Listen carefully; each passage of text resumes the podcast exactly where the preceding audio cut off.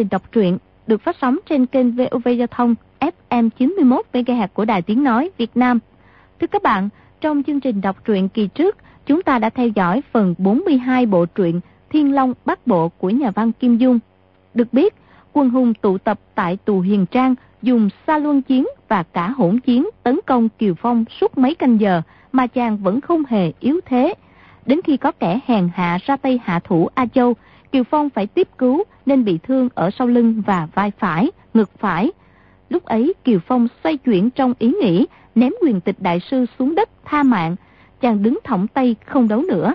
Đám quần hùng sau giây phút sững sờ. Đơn Tiểu Sơn dơ đao đâm tới. Bỗng một đại hán cao lớn, mặc quần áo đen, mặc bịch khăn đen, tung sợi dây thừng cuốn lấy Kiều Phong thoát đi, đặt chàng trên lưng ngựa phóng thẳng về phương Bắc. Qua quãng đường dài, qua bao núi non, khe vực, đến một sơn động dưới đáy khe không thấy trời xanh. Người ấy đặt tiêu phong trong sơn động. Sau khi dặn số lương khô và nước uống đủ cho chàng dưỡng thương nửa tháng sẽ lành. Đến ngày thứ 20, Kiều Phong khỏe hẳn, lên đường ra ải nhạn môn quan, tìm đến vách đá có khắc chữ. Nhưng rõ ràng trước đó không lâu đã có người dùng búa xóa hết tự tích. Sau phút ngẩn ngơ, Kiều Phong nổi cơn thịnh nộ, hết chưởng này đến chưởng khác, đánh vào vách đá. Bất thình lình A Châu từ sau sườn núi bước ra. Nguyên trước đó, Bạch Thế Kính chịu truyền bảy chiêu truyền vi cầm nã thủ. Tiết thần y mới chịu trị bệnh cho A Châu. Bọn họ cũng cần cứu nàng để dò hỏi tung tích của vị đại hán tử đã cứu Kiều Phong. Nhưng khi lành bệnh, A Châu đương đêm quá trang thành tiết thần y trốn khỏi tụ hiền trang. Suy đoán rồi đón Kiều Phong ở nhạn môn quan. Bây giờ, mời quý vị và các bạn theo dõi cuộc hội ngộ này qua phần đọc truyện sau đây nhé.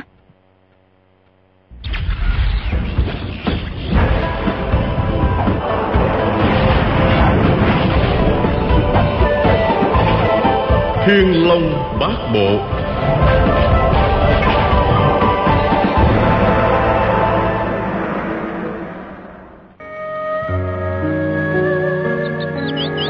A Châu lại nói tiếp. Tiểu nữ, điểm quyệt lão ta lột sạch cả áo lẫn dài luôn. Công phu điểm quyệt của tiểu nữ tầm thường, Sợ lão ta tự mình giải quyết được. Cho nên xé một cái chăn ra, Trói luôn chân tay lại, Đặt lên trên giường trùm lại. Nếu mà ở ngoài cửa sổ có ai nhìn vào, Chỉ tưởng là tiểu nữ đang đắp chăn nằm ngủ, Không có nghi ngờ gì hết.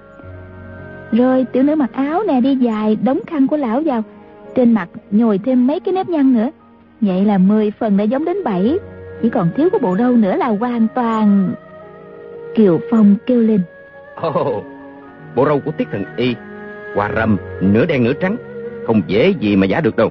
A Châu nói Ừ râu giả thì khó mà giống Chi bằng mình dùng râu thiệt. Kiều Phong ngơ ngác hỏi ừ? Râu thiệt ư? A Châu đáp Đúng vậy Dùng râu thiệt tiểu nữ lục trong hộp thuốc ra một con dao nhỏ. Cạo sạch chùm râu của ông ta không chừa một sợi, gắn hết lên mặt của mình. Hình dáng màu sắc hoàn toàn giống hệt. Cái lão tiết cần y tức đến chết được, nhưng mà chẳng biết làm sao. Lão ta trị thương có phải do lòng tốt đâu. Tiểu nữ có cạo râu ông ta cũng không thể nói là lấy quán báo ơn được. Huống chi, lão cạo sạch râu rồi, trông trẻ ra đến chục tuổi luôn đó. Mặt mày anh tuấn đáo để. Nói đến đây hai người nhìn nhau cùng phá lên cười.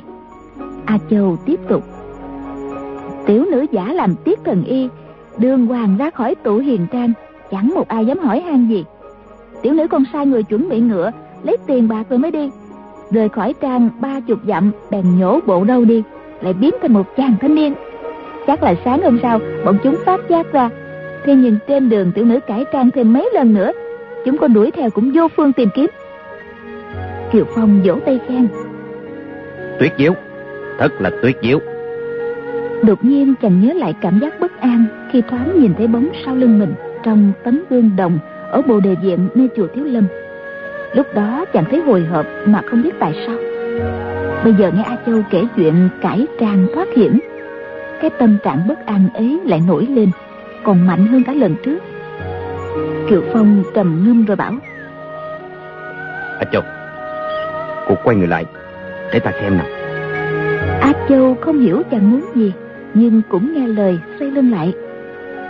Kiều Phong chăm chú nhìn Rồi cởi chiếc áo ngoài khoác lên người cô gái.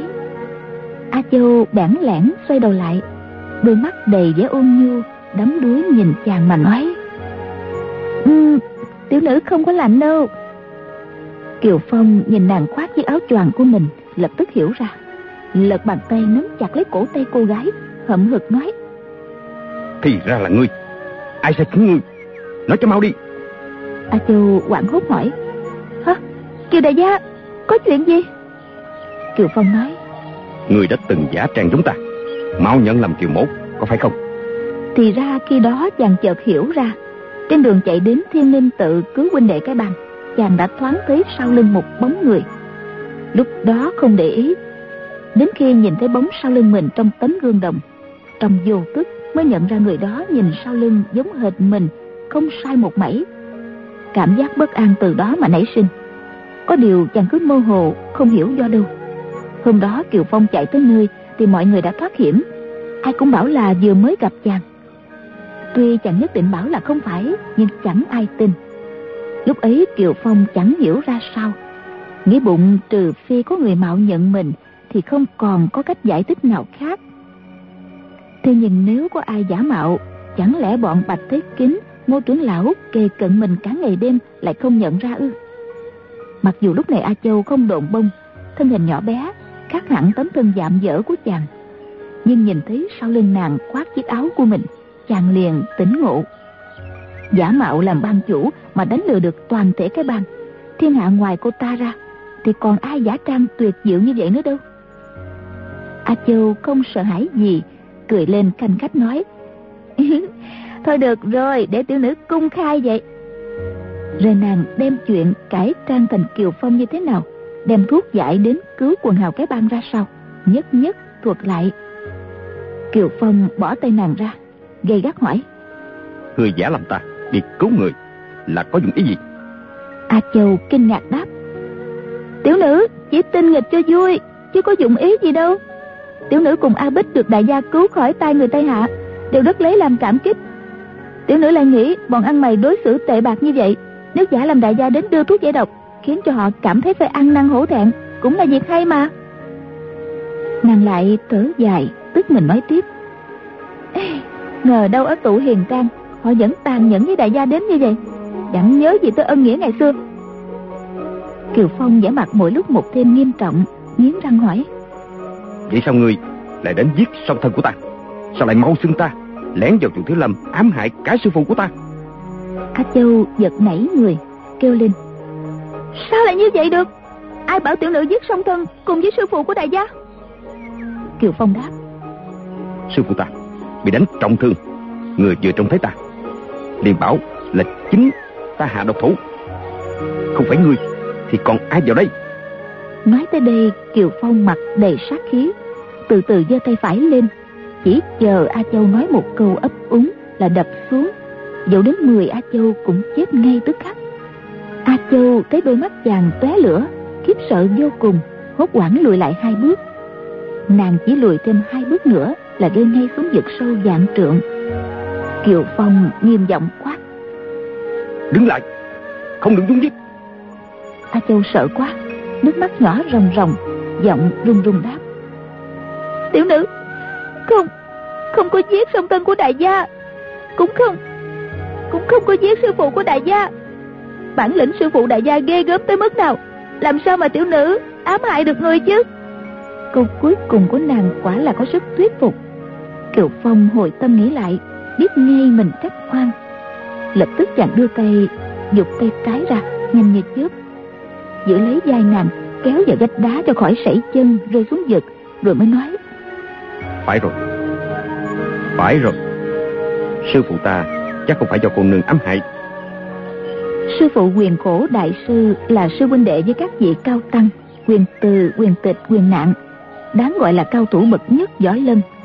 Người dân tịch không phải do trúng độc Cũng chẳng phải do gươm đao hay ám khí đã thương Mà do chưởng lực trầm trọng Đánh nát tạng phủ. A Châu là một cô gái nhỏ tuổi Làm gì có nội lực thâm hậu đến như vậy? Nếu nội lực nàng có thể đánh chết được quyền khổ đại sư, Thì đại kim cương trưởng của quyền từ quyết không thể đánh cho nàng chín phần chết một phần sống được. A châu dàn dụ nước mắt, cũng phá lên cười, đấm nhẹ vào ngực chàng nói, đại gia, kỳ cục, nói năng vô lý, làm tiểu nữ sợ muốn chết à?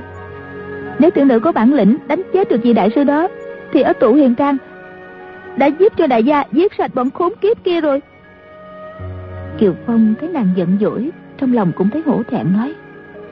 Mấy bữa nay thần trí ta hoang mang bất định. Thành ra ăn nói lăng nhăng. Xin cô nương đừng trách. A châu cười đáp. Ừ, ai mà thèm trách đại gia? Nếu tiểu nữ giận thật thì đời nào còn nói chuyện với đại gia nữa? Nàng bỗng nghiêm trang lại nhỏ nhẹ nói. Kiều đại gia dù đại gia đối xử thế nào thì suốt đời tiểu nữ cũng không bao giờ giận đại gia đâu kiều phong lắc đầu bình thản nói. Ta đã cứu mạng cô nương thật nhưng cô nương cũng đừng để tâm làm gì. Chàng ngơ ngẩn suốt thần đột nhiên lại hỏi.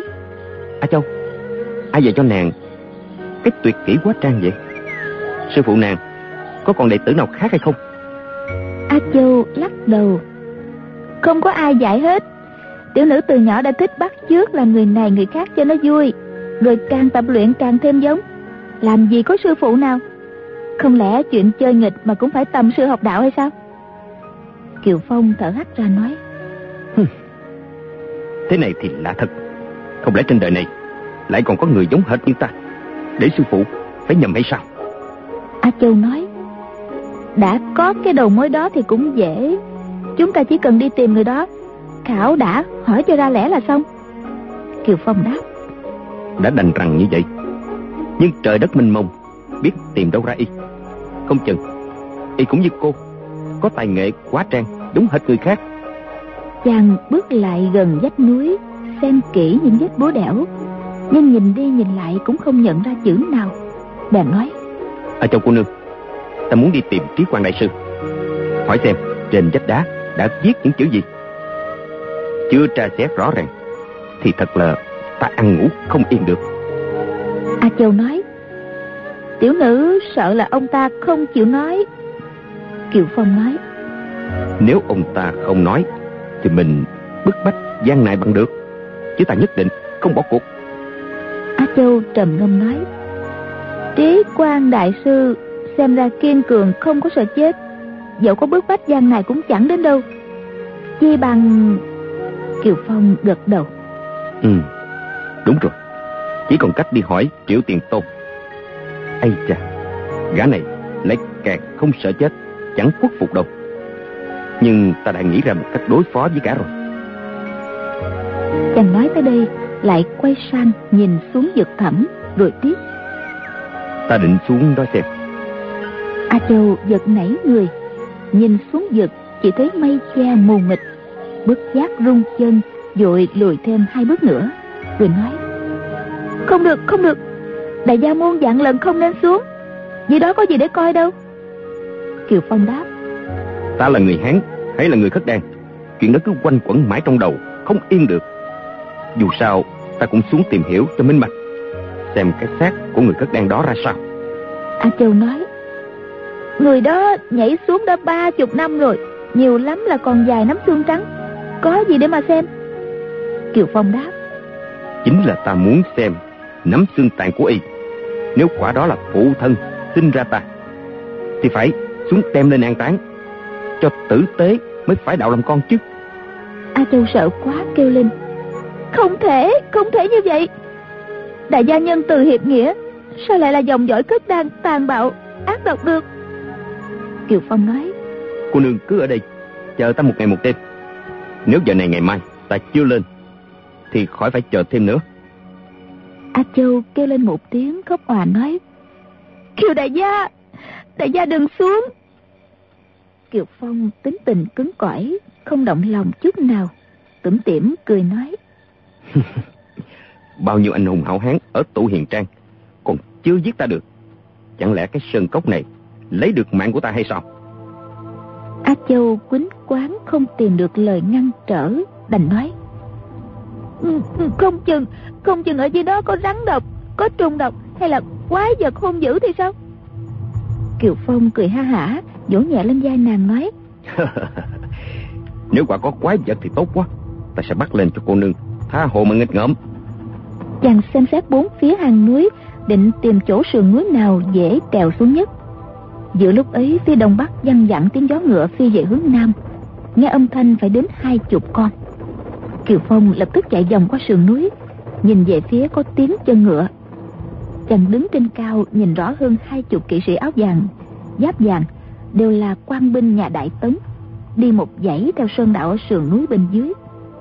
Kiều Phong xem rõ rồi, Không coi bọn họ vào đâu. Nhưng chỗ chàng và A Châu đang đứng Lại là độc đạo hiểm yếu, Từ ngoài ải tiến vào nhạn môn quan. Năm xưa quần hùng Trung Nguyên chọn nơi này phục kích võ sĩ cất đàn Chính là vì thế? Kiều Phong nghĩ thầm. Đây là nơi biên phòng hệ trọng quan binh nhà Đại Tống Gặp người làm mà. Thế nào cũng tra hỏi luôn thôi. Chỉ bằng mình tránh đi cho khỏi phiền phức. Kiều Phong quay lại chỗ cũ Kéo A Châu nấp đằng sau tảng đá Nói Đó là quan binh nhà Đại Tống đó. Chẳng bao lâu hơn hai chục kỵ binh chạy lên núi.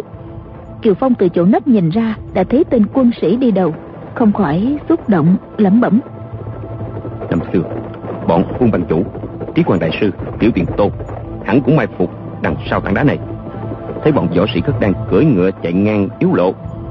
Hôm nay Đá núi vẫn trơ trơ ra đó Mà các võ sĩ tống liêu năm nào Đã biến thành xương trắng gần hết rồi. Kiều Phong còn đang bâng khuâng nghĩ ngợi Bỗng nghe tiếng khóc trẻ con. Chàng giật mình như người nằm mơ sực tỉnh Tự hỏi Tại sao lại có trẻ nít khóc? Tiếp theo lại nghe tiếng đàn bà kêu rú lên. Chàng thò đầu ra, Nhìn bọn quan binh đại tống. Thấy tên nào cũng bắt được mấy người đàn bà, Trẻ con. Ăn mặc theo lối du mục cất đan. Nhiều tên còn đưa tay sờ nắng Bọn đàn bà con gái cất đan Trông thật thô bỉ, xả ố Người nào chống cự lại, Lập tức bị quát mắng, đánh đập. Kiều Phong lấy làm kỳ lạ, không hiểu nguyên do. Chỉ thấy cả bọn vượt ngang qua tảng đá lớn Đi thẳng về phía nhạn môn quan. A Châu hỏi Kiều đại gia Sao bọn họ lại làm như vậy? Kiều Phong lắc đầu nghĩ thầm quan quân trấn thủ biên cương Sao lại càng rỡ thế này? A Châu lại nói Bọn quan binh này chẳng khác gì đạo tặc. Kế đó lại có thêm một đoàn khoảng ba chục tên quan binh khác đi về Dẫn theo một đàn bò cừu đến vài trăm con Và mười mấy phụ nữ cất đan nữa. Một tên nói Lần này thu hoạch chẳng có ra gì. Không biết đại soái có nơi giận hay không?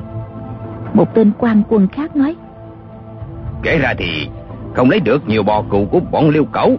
Nhưng trong đám đàn bà Có mấy đứa mặt mày ờ, không đến nổi tệ Đem về hầu hạ đại soái Thì ngài sẽ bớt giận ngay. Gã thứ nhất lại nói. Được có ba chục đứa đem về Làm sao nuốt chia tới phần chúng mình? Đành phải vất vả thêm một ngày Mai lại đi thu hoạch. Một tên cười nói. Bọn liêu cẩu nghe tin chắc trốn sạch rồi. Muốn đi thu hoạch Phải chờ mấy tháng nữa. Kiều Phong nghe tới đây Lửa giận xông lên Chàng nghĩ bụng. Hành vi của lũ quan binh này Còn tệ hại hơn bọn đảo tặc hạng bét trên giang hồ. Đột nhiên một đứa con nít đang được bế trong lòng mẹ khóc thét lên. Người phụ nữ cất đang gạt tay tên quân đại tống đang sờ soạn ra Vỗ về đứa nhỏ đang khóc. Y nổi giận, nắm lấy đứa nhỏ quật xuống đất Rồi cho gió ngựa xéo lên. Lập tức ruột gan đứa nhỏ lòi ra. Người đàn bà cất đang như chết đứng, Không khóc nổi thành tiếng. Bọn quan binh có tiếng cười rộ, Vẫn tiếp tục rầm rập chạy qua. Kiều Phong đã từng chứng kiến vô số cảnh tàn bạo hung ác, Nhưng công nhiên tàn sát con nít để làm trò đùa Thì mới thấy lần thứ nhất. Chàng cực kỳ phẫn nộ nhưng cố nén lại không phát tác ngay Đoàn quan quân đó qua rồi, Lại có thêm một toán hơn chục tên nữa hùng hổ đi tới. Những tên lính đại tống ngồi trên lưng ngựa, Dơ cao trường mưu. Đầu ngọn giáo nào cũng có bêu một cái tụ cấp, Máu chảy đầm đìa. Sau yên ngựa lại buộc một sợi dây dài, trói năm người đàn ông cất đan. Kiều phong nhìn cách ăn mặc, thấy cũng toàn là dân chúng chăn nuôi, tầm thường. Hai người đã già đầu tóc bạc phơ còn ba người kia là thiếu niên 15-16 tuổi. Chàng hiểu ngay, khi thấy bọn quan binh đại tống này qua cướp bóc, những người vô một cất đang tráng niên mạnh khỏe đều chạy thoát. Chỉ có đàn bà con trẻ và người già yếu là bị bắt. Bỗng thấy một tên quan binh cười nói, Chắc được mười mấy ờ, cái thủ cấp, Bắt sống được năm con chó liều. Công lao không lớn nhưng cũng không nhỏ. Bọn ta được thăng một cấp, Thưởng một trăm lượng bạc. Là cái chắc rồi. Lại một người khác nói. Cao huynh đệ Có một thị trấn cất đàn Cách đây 50 dặm về phía tây Người có dám đến đó thu hoạch không? Gã họ cao liền đáp. Có cái quái gì mà không dám chứ? Người khinh ta là lính mới à Chính vì ta mới đến Ta cần lập chút công lão đây. Bọn chúng vừa nói chuyện Vừa đi đến gần tảng đá lớn. Một ông già cất đàn trông thấy xác đứa trẻ dở bụng nằm dưới đất Đột nhiên gào to lên, đầy vẻ bi thương, Xông tới ôm lấy nó Hôn hít không ngừng. Kiều Phong không hiểu tiếng cất đan Nhưng chỉ nhìn cũng biết, Đứa bé bị ngựa xét chết kia Hẳn là thân nhân của ông lão. Tên lính đang nắm sợi dây trói ông già, Bèn ra sức giật liên hồi kéo ông ta đi. Ông già cất đan như phát điên lên, Nhảy sổ vào y. Tên lính kinh hãi, Dùng đao chém xuống người ông lão. Lão còn cố sức giật mạnh một cái Kéo y ngã từ trên lưng ngựa xuống đất, Rồi há mồm cắn luôn vào cổ. Lúc đó một tên lính đại tống khác Đang ngồi trên ngựa, Bèn dùng đao chém phập vào lưng ông lão, Lại cúi xuống sách cổ lão lôi lên. Tên lính ngã dưới đất mới đứng dậy được. Hắn tức quá, Lại dùng đao chém liên tiếp mấy nhát vào người ông già. Lão loạn choạng rồi té lăn xuống đất. Bọn quan binh, Đứa cầm trường mâu, Đứa cầm đoạn đao Bu lại dây quanh. Ông lão cất đang đột nhiên đứng phát dậy, Quay về hướng bắc, Cởi phanh áo ra, ưỡn ngực cất tiếng hú lên. Thanh âm thê lương, bi thảm, Tựa như tiếng chó sói tru. Cả bọn quan quân đều lộ vẻ kinh hãi. Kiều Phong trong lòng cảm tốt Bỗng nhiên có cảm giác ông lão cất đang kia với mình Có điều gì gần gũi, tự sâu thẳm trong lòng. Chàng nghe tiếng hú như sói tru kia, Bất giác nhớ lại hoàn cảnh lúc mình trúng mấy nhát đau Tại tụ hiền trang Cha con đơn chính dùng đao đâm tới. Khi đó biết mình sắp chết, Trong lòng bi phẫn không sao nhịn được, Đã rống lên như mảnh thú cùng đường. Mấy tiếng hú của lão già cất đan Đã gợi lên trong lòng Kiều Phong Một tâm tình thân cận. Chàng không nghĩ ngợi gì nữa, Nhảy giọt từ đằng sau tảng đá ra Dương tay chợp từng đứa từng đứa quan bên đại tấn Ném xuống vực sâu. Kiều Phong càng đánh càng hăng Phóng dưỡng để cả mấy con ngựa chúng cưỡi xuống thầm cốc. Tiếng ngựa hí người kêu nổi lên ầm ĩ một lúc rồi ngừng bặt. A Châu và bốn người cất đang sống sót thấy chàng thần uy như vậy, ai nấy đứng trộn mặt ra mà nhìn. Kiều Phong giết sạch hơn chục tên quan binh rồi, cất tiếng hú lên một tràng dài gian động cả khe núi. Chàng thấy ông lão khất đan kia trúng mấy nhát đau mà vẫn đứng sững như trời trồng, trong bụng kính trọng lão là một tay hảo hán. Bước đến trước mặt, thấy lão đã tắt cỡ, chết rồi. Dẫn hướng về phương bắc, ngực áo phanh ra. Kiều phong nhìn vào ngực ông già, bỗng quảng hốt la lên một tiếng, lùi lại một bước, loạn choạng suýt ngã. A châu cả kinh, vội hỏi, kiều đại gia đại gia làm sao vậy? Nghe quạt quạt mấy tiếng, kiều phong đã xếp toạc áo mình ra, để lộ bộ ngực đầy lông đen. A châu nhìn vào thấy trên ngực chàng có xăm hình đầu một con chó sói xanh lè há miệng, nha nanh coi rất hung dữ. Nàng nhìn lại ông già cất đan thấy ngực ông ta cũng có hình đầu chó sói, giống hệt như của kiều phong. Cả bốn người cất đan kia cũng kêu lên những tiếng lạ lùng. Kiều phong từ lúc ba tuổi, có chút hiểu biết, đã thấy trên ngực mình có hình đầu con sói xanh. Nhưng vì từ nhỏ đã có, nên không coi là chuyện lạ đến khi lớn lên mới hỏi song thân vợ chồng kiều tam hòa cũng bảo là xăm hình cho đẹp, trầm trồ khen ngợi một lúc nhưng không nói rõ lai lịch của vết xăm. Về từ bắc tấn xăm hình trên người là chuyện bình thường, có người xăm hết từ đầu đến chân. Nhà đại tấn thừa kế giang sơn của họ sài nhà hậu chu.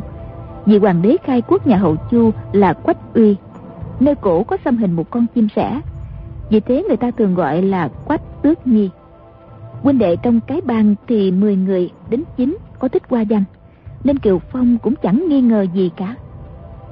Nhưng hôm nay, chàng nhìn thấy lão già cất đang bị giết, trên ngực có hình đầu chó sói xanh, giống y hệt như mình, không khỏi cực kỳ kinh ngạc. Bốn người cất đang kia dây quanh chàng, vừa nói gì đó, vừa chỉ vào ngực chàng. Kiều Phong ngơ ngẩn không hiểu họ nói gì. Ông già đột nhiên cởi áo mình ra để lộ bộ ngực. Trên đó cũng có xăm hình đầu chó sói. Ba gã thiếu niên cũng cởi áo Đứa nào cũng có xăm hình y hệt. Kiều Phong không còn nghi ngờ gì nữa Biết chắc Mình là dòng giống cất đan. Hình đầu sói trước ngực Nhất định là ký hiệu một bộ tộc cất đan. Người ta thích vào từ lúc sơ sinh. Chàng trước nay vẫn cống ẩn người cất đan Cho rằng họ tàn ác, đê tiện Không giữ tính nghĩa. Tàn sát người Hán cực kỳ thê thảm. Bây giờ chàng phải thừa nhận Mình chính là giống người không bằng cầm thú kia. Trong lòng đau khổ khôn cùng, Kiều Phong đứng sững một hồi, Đột nhiên gầm lên một tiếng thật to, Rồi cắm đầu chạy vào rừng núi như nổi cơn điên. A Châu vội gọi, Kiều đại gia! Rồi lật đật chạy theo. Nàng chạy hơn 10 dặm mới thấy chàng ngồi ôm đầu dưới một gốc cây, Sắc mặt nhợt nhạt những đường gân xanh nổi dặn cuồn cuộn trên trán. A Châu chạy đến ngồi cạnh chàng. Kiều Phong có rút người lại Ngồi nhích ra Rồi nói. Ta là giống mọi rợ cất đàn Không bằng con heo con chó. Từ đây trở đi Cô nương chẳng nên nhìn mặt ta nữa. A Châu vốn dĩ cũng như bao nhiêu người Hán khác Thống hận người cất đan tận xương tủy. Nhưng trong lòng nàng Kiều Phong thật chẳng khác gì một vị thiên thần phải tôn thờ Đừng nói chàng là người cất đan Mà là mảnh thú, ma quỷ hay là gì đi nữa. Nàng cũng không muốn bỏ chàng mà đi. A Châu nghĩ bụng. Lúc này trong lòng Kiều Đại Gia vô cùng đau đớn. Ta càng phải ôn nhu, an ủi nhiều hơn. Nàng bèn nhỏ nhẹ nói. Bất luận dân Hán hay là dân cất đan Cũng có người tốt người xấu. Kiều đại gia Đại gia chả nên quan tâm làm gì. Tính mạng A Châu này đã được đại gia cứu thoát, Thì dù đại gia là người Hán hay là người cất đăng cũng vậy. A Châu không phân biệt gì hết. Kiều Phong lạnh lùng đáp. Ta không cần cô nương an ủi. Thực ra, Trong lòng cô nương Chẳng coi ta vào đâu. Bất tất phải giả vờ, Tìm câu nói lấy lòng. Ta cứu mạng cô nương Cũng chẳng phải do bản tâm đâu. Chẳng qua chỉ nhất thời hiếu thắng, Tranh cường. Chuyện đó từ đây xóa hết. Cô nương mau mau đi đi. A Châu trong lòng bồn chồn, Nghĩ thầm. Kiều đại gia đã biết mình là người cất đăng. Không chừng sẽ đến sa mạc Bắc Phương, Từ nay không trở lại Trung Nguyên nữa. Nàng hốt quảng Dội đứng lên, năn nỉ. Kiều đại gia, Nếu đại gia nhất định bỏ đi, Tiểu nữ sẽ nhảy xuống vực thẳm tự tận. A Châu này biết rồi. Đại gia là anh hùng hảo hán cất đăng, Không coi đứa A Hoàng hạ tiện người Hán này vào đâu. Chi bằng đi tìm cái chết là hơn. Kiều Phong nghe giọng nàng cực kỳ thành khẩn, Trong lòng đâm ra cảm động. Chàng vẫn nghĩ mình đã là giống mọi rợ, Thì bao nhiêu người Hán trong thiên hạ đều coi như rắn rết, Chỉ muốn tránh xa. Ngờ đâu A Châu đối với mình Vẫn không khác chút nào. Kiều Phong bất giác đưa tay ra, Nắm lấy tay nàng, Dịu dàng nói. A Châu, Nàng là thị tỳ của mộ dung công tử, Chứ nào phải của ta? Ta Ta nào có dám coi thường nàng? A Châu đáp. Ừ, Tiểu nữ không cần đại gia an ủi. Thực ra trong lòng đại gia Chẳng coi tiểu nữ vào đâu. Bất tất phải giả vờ tìm câu nói lấy lòng. Nàng nhại lại mấy câu Kiều Phong vừa nói. Thanh âm giọng điệu cũng giống hệt Nhưng trong ánh mắt đầy vẻ nghịch ngợm tinh ranh. Kiều Phong tốt nhiên cười ha hả. Chàng đang buồn bực đến cùng cực Gặp được một cô gái thông minh lanh lợi An ủi như thế này. Tiền não cũng quay khỏa bớt Châu bỗng nghiêm nét mặt nói. Kiều đại gia, Tiểu nữ phục thị mộ dung công tử thì có, Nhưng không phải đã bán mình cho công tử đâu. Chỉ vì tiểu nữ từ bé không cha không mẹ, Bơ vơ lưu lạc, Một hôm bị người ta hiếp đáp, Gặp được mộ dung lão gia cứu đem về. Tiểu nữ không nơi nương tựa, Mới ở lại nhà ông ta là một đứa A Hoàng. Thực ra, mộ dung công tử cũng không coi tiểu nữ như đầy tớ, Lại còn mua cho mấy đứa nô tỳ phục thị nữa kìa. A Bích mũi tử cũng vậy. Được phụ thân cô ta gửi vào nhà mộ dung lão gia Ở Yến Tư Ổ để lánh nạn. Năm xưa, mộ dung lão gia và phu nhân có nói rằng, Ngày nào thiếp và A Bích muốn rời khỏi Yến Tư Ổ ừ, Mộ dung gia trang sẽ vui vẻ Để bọn thiếp đi. Nàng kể đến đây, Khuôn mặt bẽn lẽn Thực ra khi đó, mộ dung phu nhân nói rằng, Ngày nào A Châu, A Bích về nhà chồng toàn thể gia trang nhà mộ dung sẽ làm lễ du quy, dùng kiệu hoa đưa ra khỏi cửa, không khác gì gả con gái cho người ta. Nàng ngừng lại một chút rồi nói với Kiều Phong. Từ nay trở đi, tiểu nữ sẽ phục thị đại gia, làm cả nữ tỳ. Mộ dung công tử không trách cứ gì đâu. Kiều Phong xua tay lia lịa nói. Không được, không được. Ta là một gã người hồ mang mọi. Làm gì mà có nữ tỳ? Cô nương sống với gia đình phú quý đất Giang Nam đã quen. Theo ta, chỉ tổ phiêu lưu cổ sở, có gì là thú. Cô nhìn xem, một gã hán tử thô lỗ như ta, liệu có đáng để cô nương phục thị hay không? A Châu thản nhiên cười đáp. Thế thì đại gia cứ coi tiểu nữ là một đứa nô tỳ đi cướp về là được. Vui vẻ thì thưởng cho một nụ cười, bực mình thì tha hồ đánh đập bắn giết. Đại gia đã vừa lòng chưa? Kiều Phong mỉm cười nói. ta chỉ đánh ra một quyền là cô chết ngay tức khắc. A Châu nói. Ừ, vậy thì xin đại gia đánh nhẹ nhẹ thôi, đừng có ra tay quá nặng. Kiều Phong cười ha hả nói. đánh nhẹ nhẹ thì thà không đánh còn hơn. Thế nhưng ta chẳng cần nô bộc làm quái gì. A Châu đáp. Đại gia là một vị anh hùng cất đăng, đi bắt vài cô gái người Hán về làm nô lệ, có gì mà không được. Chính mắt đại gia cũng trông thấy, quan binh nhà Tống đi bắt người cất đăng đó thôi. Kiều Phong lặng lặng không nói gì nữa. A Châu thấy chàng nhíu mày, ánh mắt u uẩn, lại lo rằng mình nói câu gì thất thú để chàng phải buồn phiền. Một hồi sau Kiều Phong mới chậm rãi nói. Trước này, ta tưởng chỉ có người thất đàn hung ác, bảo tàng sát hại người Hán. Nhưng hôm nay, chính mắt thấy quan binh đại tống cũng tàn nhẫn giết hại những kẻ già cả yếu đuối, đàn bà, trẻ con người thất đàn A Châu ơi, ta là người khất đen, nhưng từ nay không lấy thế làm thẹn, mà cũng không nghĩ là người Hán là vinh nữa đâu. A Châu nghe nói thế, biết chàng đã gỡ được nỗi u uất trong lòng. Vô cùng quan hỷ mà nói, thì tiểu nữ đã nói là bất luận dân Hán hay là dân khất đan cũng có người tốt người xấu mà. Người Hồ không giả hoạt bằng người Hán, có khi lại còn ít kẻ xấu hơn. Kiều Phong nhìn xuống Nhật Thẩm lại nhớ chuyện năm xưa. Chàng nói. A Châu, song thân ta bị người Hán vô cớ sát hại. Thù này không thể không trả. A Châu gật đầu, trong lòng không khỏi ngấm ngầm kinh hãi. Nàng hiểu rằng mấy chữ đơn giản, thù này không thể không trả, hàm chứa những cuộc ác đấu rùng rợn, máu chảy thay phơi. Kiều Phong lại chỉ xuống vực tạm nói. Năm xưa, mẫu thân ta bị bọn họ sát hại. Phụ thân ta đau xót, không muốn sống, nên đã nhảy xuống vực sâu cạnh tảng đá ban nãy. Trong khi đang rơi lưng chừng, vì không muốn ta phải chết theo, nên đã ném ta trở lên. Kiều mổ, mới có ngày hôm nay. À cháu ơi, vậy thì phụ thân ta yêu ta biết là dường nào? Có phải vậy chăng? A Châu nước mắt rưng rưng đáp. Dân. Kiều Phong lại tiếp. Mỗi quyết hải thâm cừu của song thân ta, không lẽ quên đi không báo? Trước kia ta không biết, nhẫn thu làm bạn. Nghĩ lại, thật là bất hiếu.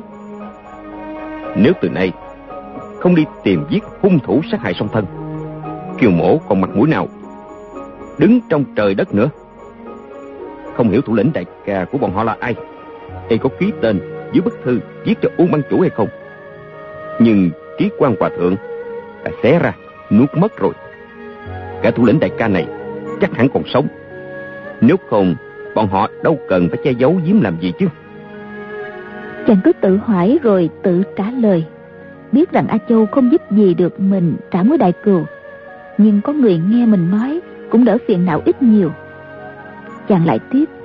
Gã thủ lĩnh đại ca kia xuất lãnh được hào kiệt trung nguyên hắn phải là một nhân vật võ nghệ tuyệt luân tiếng tầm gian dậy hắn gọi u mãn chủ là kiếm nhiêm quân đệ mũi giao tình không phải là tầm thường mà xem chừng khoảng sáu bảy chục tuổi một nhân vật lấy lừng mà tuổi già như vậy, tưởng cũng không khó tìm à phải rồi được xem phong thư kia thì chỉ có triết quan hòa thượng, từ trưởng lão và mã phu nhân của cái bang cùng thiết diện phán quan đơn chính. Gã triệu tiền tôn kia cũng biết y là ai. Triệu tiền tôn thế nào cũng kể với sư muội y là đàm bà. Mà chắc đàm bà cũng không giấu ông chồng đâu. Trí quan hòa thượng và triệu tiền tôn cũng là đồng lõa giết hại song thân ta. Đương nhiên là ta phải giết. Còn cái thằng khốn nạn thủ lĩnh đại ca kia. hừ, hừ, Ta phải giết sạch. Nhà nó tự dạch chí trẻ. Con gà con chó cũng không tha. á Châu sợ nổi da gà. Đã toan nói. Đại gia giết một mình gã thủ lĩnh đại ca cũng đủ rồi. Tha cho gia đình người ta. Thế nhưng nàng thấy Kiều Phong, thần uy lẫm liệt, không dám nói gì trái ý.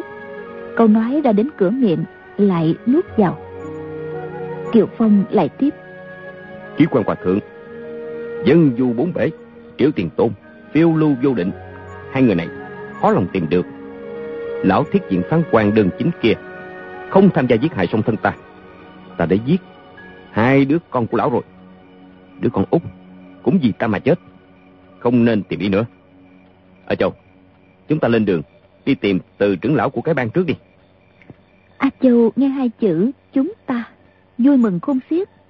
Có nghĩa là chàng đã bằng lòng cho mình đi cùng. Nàng lặng lẽ nở một nụ cười, nghĩ thầm.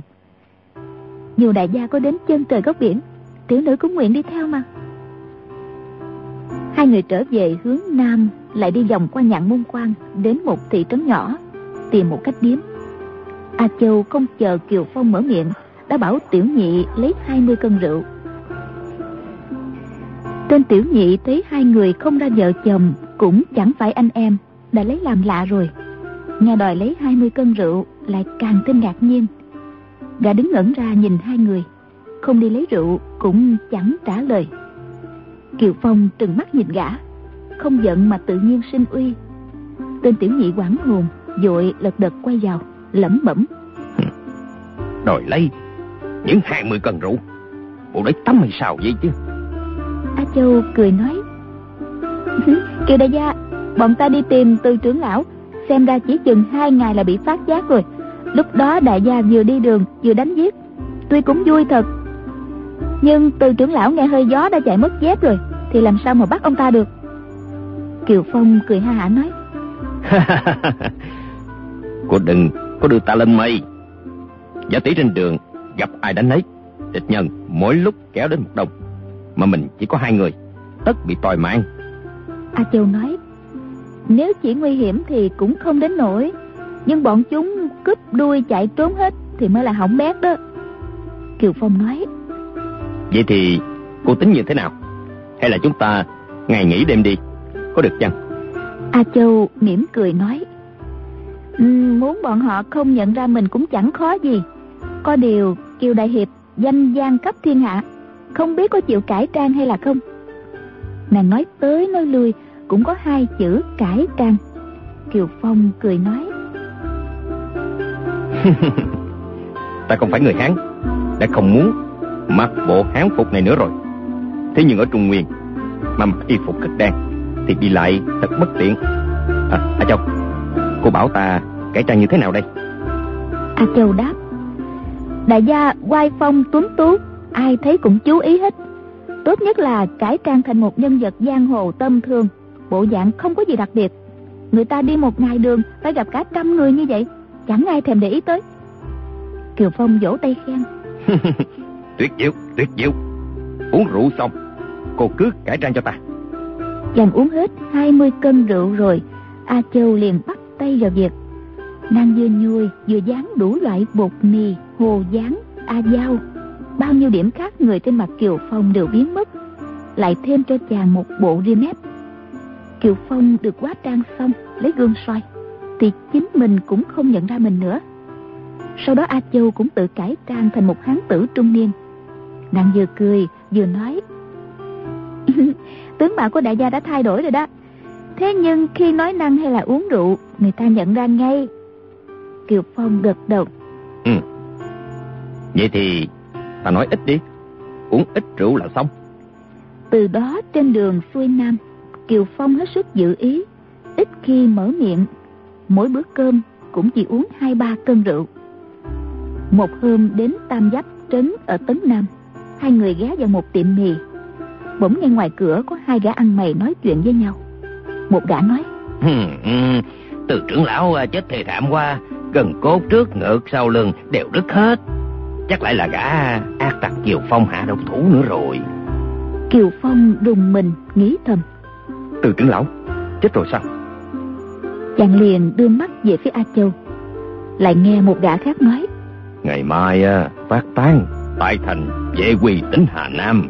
Các trưởng lão cùng huynh đệ trong bang đều đến phúng điếu. Chắc sẽ bàn cách bắt Kiều Phong. Gã ăn mày lại nói mấy câu tiếng lóng. Nhưng Kiều Phong nghe cũng hiểu ngay. Y nói là Kiều Phong thanh thế rất lợi hại, không thể nói năng lung tung để thủ hạ của Y nghe được. Kiều Phong cùng A Châu ăn mì xong liền rời tam giáp trấn.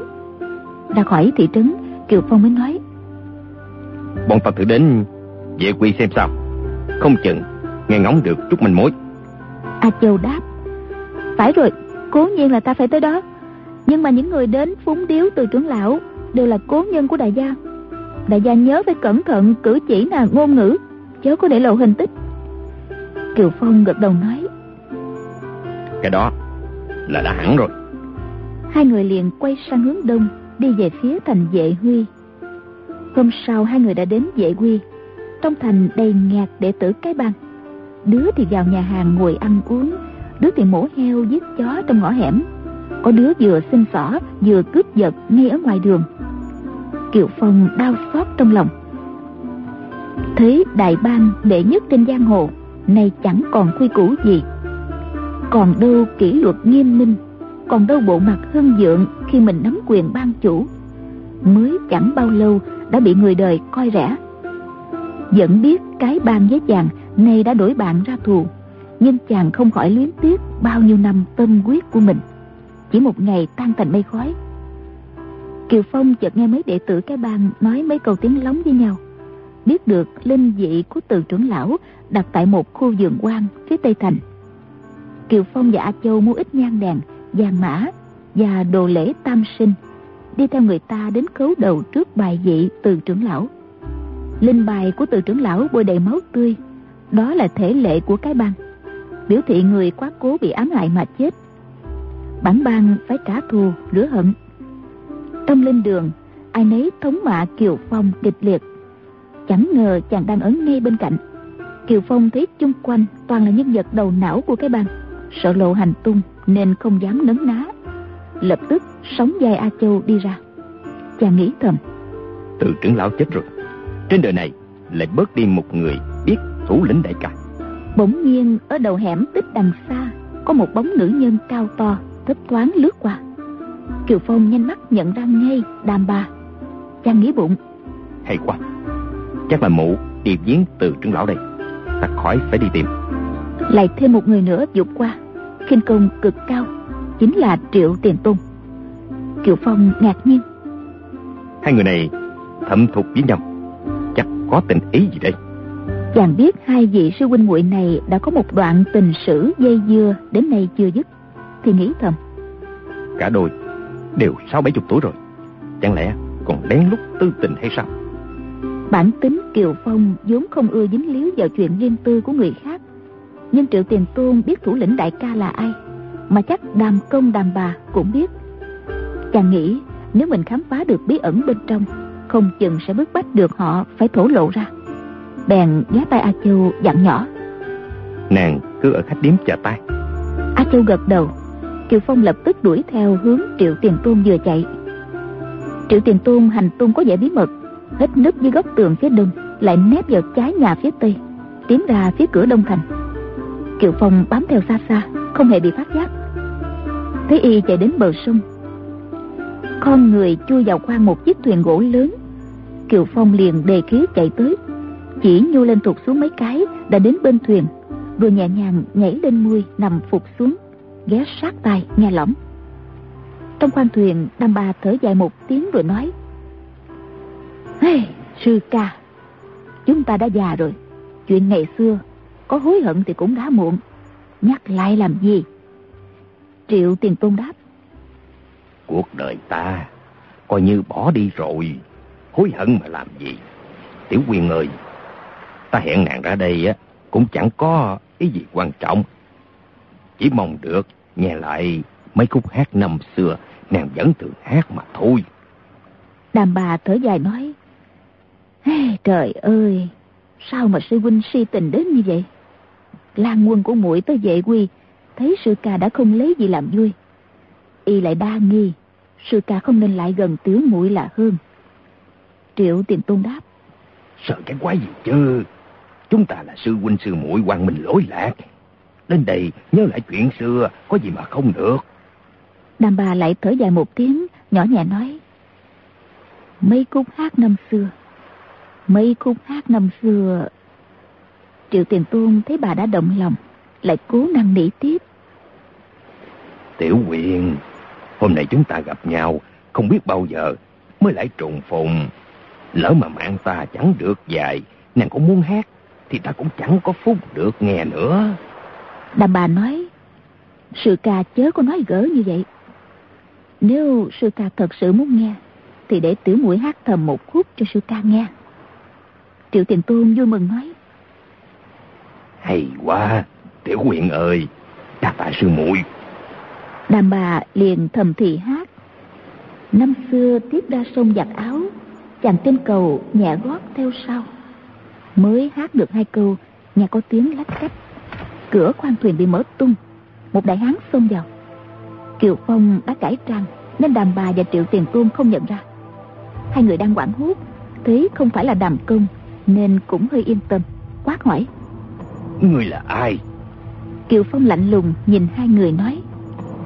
Một tên khinh bạc vô hạnh, dụ dỗ phụ nữ có chồng. Một tên dâm đảng vô sĩ, trốn chồng đi gặp tình nhân. Chàng chưa nói hết câu, đàm bà và Triệu Tiền Tôn đã ra tay. Hai bên tả hữu cùng đánh tới. Kiều Phong né người đi một chút, xoay tay một cái chộp vào cổ tay đàm bà, lại rút quỷu tay tấn công vào sườn bên trái của Triệu Tiền Tôn. Triệu Tiền Tôn và đàm bà đều là cao thủ hạng nhất, những tưởng chỉ một chiêu là hạ được đối phương. Ngờ đâu con người tướng mạo tầm thường kia lại có võ công cao siêu đến như vậy. Vừa ra tay đã chuyển thủ thành công. Trong chỗ chật hẹp, hai người không thể thi triển tài nghệ. Còn Kiều Phong đánh xa đánh gần gì cũng giỏi. Khoan thuyền động chưa đầy một trượng, chàng sử dụng toàn cầm nã thủ và đòn nhập nội cực kỳ linh động. Đến hiệp thứ bảy thì hung triệu tiền tôn bị trúng một chỉ. Đàm bà luống cuốn chậm tay một chút, bị một chưởng vào lưng, quỵ xuống gián thuyền. Kiều Phong lạnh lùng nói. Hai vị cứ ở đây nghỉ ngơi. Ở khu vườn quan trong thành Vệ Quy đã có rất nhiều anh hùng hảo hán đến viếng từ trưởng lão. Ta đi mời họ tới đây bình phẩm vụ này. Sai đúng như thế nào? Triệu Tiền Tuôn và đàm bà cả kinh, cố gắng giận khí, nhưng Nguyệt Đạo đã bị phong tỏa. Ngay cả đầu ngón tay cũng không động đậy được. Hai người đều đã cao niên, thực ra cũng không làm điều gì càng rỡ quá mức. Hẹn nhau ở đây chẳng qua để kể lễ tình xưa nghĩa cũ mà thôi. Thế nhưng bây giờ là thời Bắc Tống, ai cũng coi lễ giáo là hệ trọng. Nhất là anh hùng hảo hán mà phạm vào nữ sắc lại càng bị giang hồ đàm tiếu. Một nam một nữ lén lút chui vào khoang thuyền gặp gỡ. Ai mà tin nổi, hai người chỉ nói chuyện tâm phào, hát cho nhau nghe. Nếu mọi người kéo đến bình phẩm thì còn ra gì nữa. Nhất là đàm công, chắc mất hết thể diện. Đàm bà vội nói, vị anh hùng kia, chúng ta không có gì đắc tội với các hạ. Nếu có thể dùng tình một chút, ta, ta xin báo đáp. Kiều Phong nói, Báo đáp thì không cần. Đại hạ hỏi một câu, hai vị chỉ thành thật trả lời ba chữ là đại hạ lập tức giải khai quyệt đạo, phủi tay đi thẳng, vĩnh viễn quên hết việc ngày hôm nay. Đàm bà nói, nếu bà lão này biết được, sẽ xin nói thật. Kiều Phong hỏi, Có người được gọi là thủ lĩnh đại ca, viết thư cho Uông bằng chủ cái bàn nói về Kiều Phong. Người ấy là ai?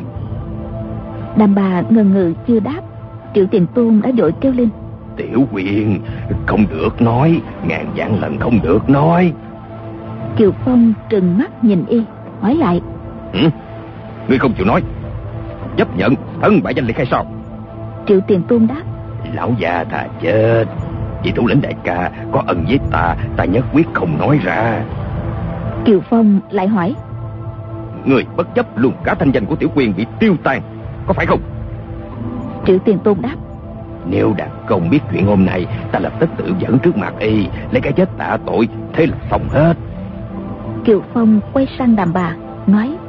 Người đó, chưa chắc đã có ân nghĩa gì với bà. Vậy bà nói ra đi. Không những mọi người đều vui vẻ, mà còn bảo toàn được danh dự cho Lan Quân cùng tính mạng của sư ca nữa. Đàm bà nghe chàng dọa giết triệu tiền tuôn, không khỏi rùng mình nói. Được rồi, để ta nói cho các hạ nghe. Người đó là Triệu Tiền Tôn thét lên Tiểu quyền Sư muội chớ có nói ra Nhất định chớ có nói ra Ta gian lần ờ, gian xin muội Khẩn quản gian xin muội đó Gã này chắc là thủ hạ của Kiều Phong. Chúng ta mà nói ra Thì thủ lĩnh đại ca nguy mất. Kiều Phong đáp. Kiều Phong Chính thị là ta. Các người không chịu nói Thì hậu quả không biết đâu mà lường. Triệu Tiền Tôn giật mình nói. Thảo nào bản lĩnh của người ghê gớm quá. Tiểu quyền Suốt cuộc đời ta chưa cầu xin nàng việc gì. Đây là điều duy nhất Ta xin nàng Mà nàng cũng không bằng lòng ư Đàm bà nghĩ thầm. Sư ca thương yêu mình mấy chục năm qua, Tình sâu nghĩa nặng, Bị mình phụ bạc đã nhiều. Phèn này y không tiếc mạng, Chỉ muốn bảo vệ cho ân nhân Ta không thể nào làm hỏng nghĩa cứ của y được. Bà liền đáp, Kiều ban chủ, Việc ngày hôm nay, Các hạ muốn thiện hay ác cũng được. Sư huynh mũi chúng ta, Tự vấn lương tâm không có gì đáng thẹn, Có đất trời chứng giám Việc các hạ muốn biết Xin miễn thứ cho bà lão này Không thể trả lời. Mấy câu nói của bà ta Tuy lễ độ nhưng rất gương quyết Nhất định không thổ lộ. Triệu tiền tuôn vui mừng nói. Tiểu quyền đa tạ nàng Đa tạ nàng. Kiều Phong biết có bức bách nữa cũng vô ích Chỉ hừ một tiếng Rồi thò tay rút chiếc trâm ngọc trên đầu đàm bà Nhảy ra khỏi khoang thuyền Chạy về thành vệ quy tìm đàm công Chàng quá trang Nên dọc đường không ai nhận ra. Đàm công đàm bà ngủ tại như quy khách điếm Ai cũng biết nên hỏi được ngay. Đàm công đang chắp tay sau lưng Bước lui bước tới trong phòng Xem ra cực kỳ buồn chồn. Kiều Phong vào đến khách điếm đưa tay ra Lòng bàn tay nắm sẵn chiếc trâm ngọc của đàm bà.